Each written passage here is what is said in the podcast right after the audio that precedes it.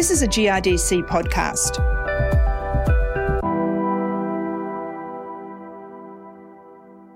The cost of constantly evolving weed infestations in Australia is staggering.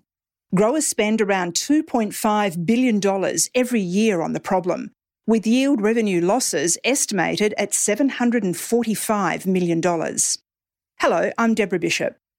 Annual ryegrass continues to maintain its unenviable number one ranking as an Australian cropping system weed. In WA, a series of trials over several years has been studying the interaction between wheat seeding timing and pre emergent herbicide choice on annual ryegrass seed production, with some helpful results on offer. Headed by research agronomist Mike Ashworth, working with the Australian Herbicide Resistance Initiative at the University of WA, the trials looked at the impacts of pre emergent herbicide efficacy, time of sowing, and seeding rate on annual ryegrass seed production, as well as wild radish. It's long been advised that delaying seeding of weedy paddocks to maximise weed control effectiveness of knockdown applications results in optimal weed control. However, with the development of more pre emergent residual herbicides for use in no till farming systems, early seeding may now be the optimum strategy. I talked to Mike about the trials and his top tips for reducing annual ryegrass using crop competition. Well, it's been a lot of work. So we've obviously been doing work from 2019 through to 2021. Quite a range of different seasons, different situations across there. We had nine different trials, and each trial was pretty big. So we had three main factors within there. We had uh, two times of sowing, dry and delayed, which the delayed had a knockdown, a glyphosate knockdown in it, and the idea there was to obviously bleed a bit of the ryegrass out of the seed bank. We had three different crop seeding rates. So we had 100, 150, and 200 plants per square metre of wheat which was a low, medium, and high crop competitive environment. And then thirdly, we were really looking at the way that pre-emergent herbicides operated within those scenarios. And we looked at the way those herbicides actually operated in a dry sowing environment and uh, delayed with increasing competitions. And we've sort of come up with a bit of a recipe for growers if they decide to go in dry.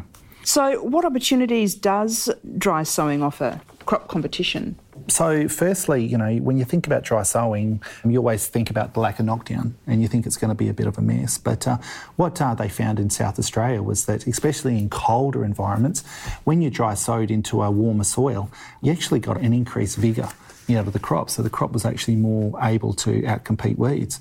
Generally, in Western Australia, given we're a, a warm environment, sandy soil, we generally still find that our delayed sowing and getting a knockdown in is beneficial. However, if you dry sow, you'll get a heck of a yield response out of that. So we need to understand dry sowing a lot better. So, one of the trials was up in Dandaragan in the WA grain belt.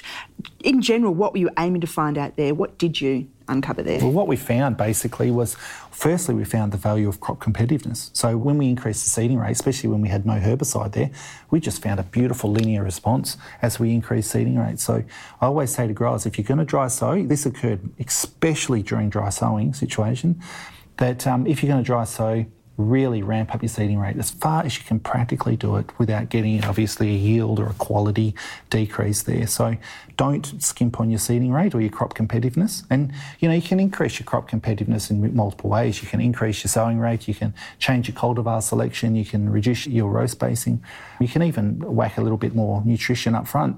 That'll really improve the competitiveness of that crop and help the herbicide out. So in that trial, uh, you included some different combinations of weed seeding rate, time of sowing and pre-emergent herbicide treatments, didn't you? Yeah, and what we actually found then was that once we actually added the herbicide into that scenario, so firstly, you find out that when you delay sow, you get a reduction in seeding rate.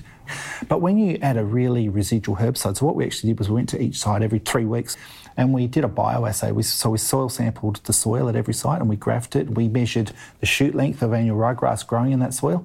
And what we found was that certain herbicides, such as, and I'll, I'll just use the, um, the trade names, Mateno Complete, Sakura, Overwatch, they are highly residual herbicides. And they were able to really clip and pull back the ryegrass growth within that competitive environment, resulting in a lot less annual ryegrass seed production. So if you're going dry, you've got to think about the way you're growing that crop. It's got to take away all the resources away from the weeds. But secondly, using a residual pre emergent herbicide that's really going to sort of put that ryegrass at a massive disadvantage compared to the wheat, resulting in a dramatic reduction in annual ryegrass seed production, resulting in no significant difference between dried or delayed sowing in those situations. So some of the trial factors there at Dandaragan stayed the same, didn't they? Yes. So basically, we had the same wheat variety, we had the same row spacing, we had the same sowing depth. What we did was we just had two different germination dates by time of sowing, and the fertiliser and post-emergent fertiliser use was exactly the same. We even did the exact same harvest situation for all of them. So, how did you go about getting results from that Dandaragan trial? A lot of work. so, what we did was we, we measured, we went out there every two weeks, we soil sampled the plots, we brought them back to the, the laboratory, and we seeded susceptible annual ryegrass, and then we measured their shoot length. And then at the end of the season, we, uh, we went through and we did biomass cuts of the wheat and the ryegrass, and then we threshed the ryegrass, counted the number of seeds to actually work out the seed production. So most research that's done is about sort of how many grams of dry matter we get of annual ryegrass. What we're interested in are is actually how many seeds we produce because we also know that herbicides can actually change the fecundity of an annual ryegrass plant quite significantly. Across those three years, generally, what results did you draw from those trials? Well, we found out that dry seeding definitely is beneficial for yield. It's a very, very exciting opportunity for growers. But secondly, we found that really growers really need to pick the right herbicide, pre-emergent herbicide, understand the residual nature of these herbicides and increase their seeding rate. So, you know, I've always told growers that I made a little equation. I basically said that dry sowing firstly equals sort of reducing the seed bank of the site. So if you're going to go into a dry sowing, pick sites that have got less weeds and seeds in the soil. That's going to give you a, a smaller hurdle to get over. Secondly, you've got to pick the right pre-emergent for the situation. So, you know, whack in your more residual herbicides or at least make sure they're a part of a mix. Thirdly, do whatever you can to increase the competitiveness of that crop. And we've talked about multiple ways of increasing that. That's going to really, really pay dividends. If you're dry sowing, try to do those things. But if you delay sowing, then you can go and use the less residual herbicides, such as your trifluralins on their own, um, and you'll still get a good outcome. But you really can't do that with uh, dry sowing. Does any of that data relate specifically to wheat yield? Yes, so we did wheat yield and quality on every single site, on every plot. And when we dry sowed, we uh, had an increase in wheat yield. When we increased our seeding rate, we actually found a slight increase in wheat yield. And we didn't find throughout the years, even though there was a mixture of dry seasons and some very, very high rainfall seasons within those three years, we actually found no reduction in quality uh, whatsoever. So I think growers don't need to be as scared of increasing the competitiveness of the crop that they are. So after multiple sites, after multiple trials over three years, what's next, Mike? So what we're actually doing now is we're actually been looking at the effect of dry sowing and delayed sowing, but on herbicide mixtures. So if you think you've got trifluralin on their own, Sakura on their own, that's what we tested in this study. But what happens if we mix trifluralin and Sakura together? That's the uh, meat and three veg of farming nowadays. So, uh, you know, we need to sort of understand those mixtures. What happens if we wax Mateno Complete and Overwatch together, which were our two most, you know, residual herbicides? Are we going to have a plant back problem? Yeah, that's what we're going to explore next and hopefully give growers a good range of options so they can take advantage of dry sowing on top of sort of trying to reduce those seed banks continually. So, still a bit more work ahead of you by the sounds of it, Mike. Yeah, lots to come. Okay, thanks a lot for joining us today. Thank you.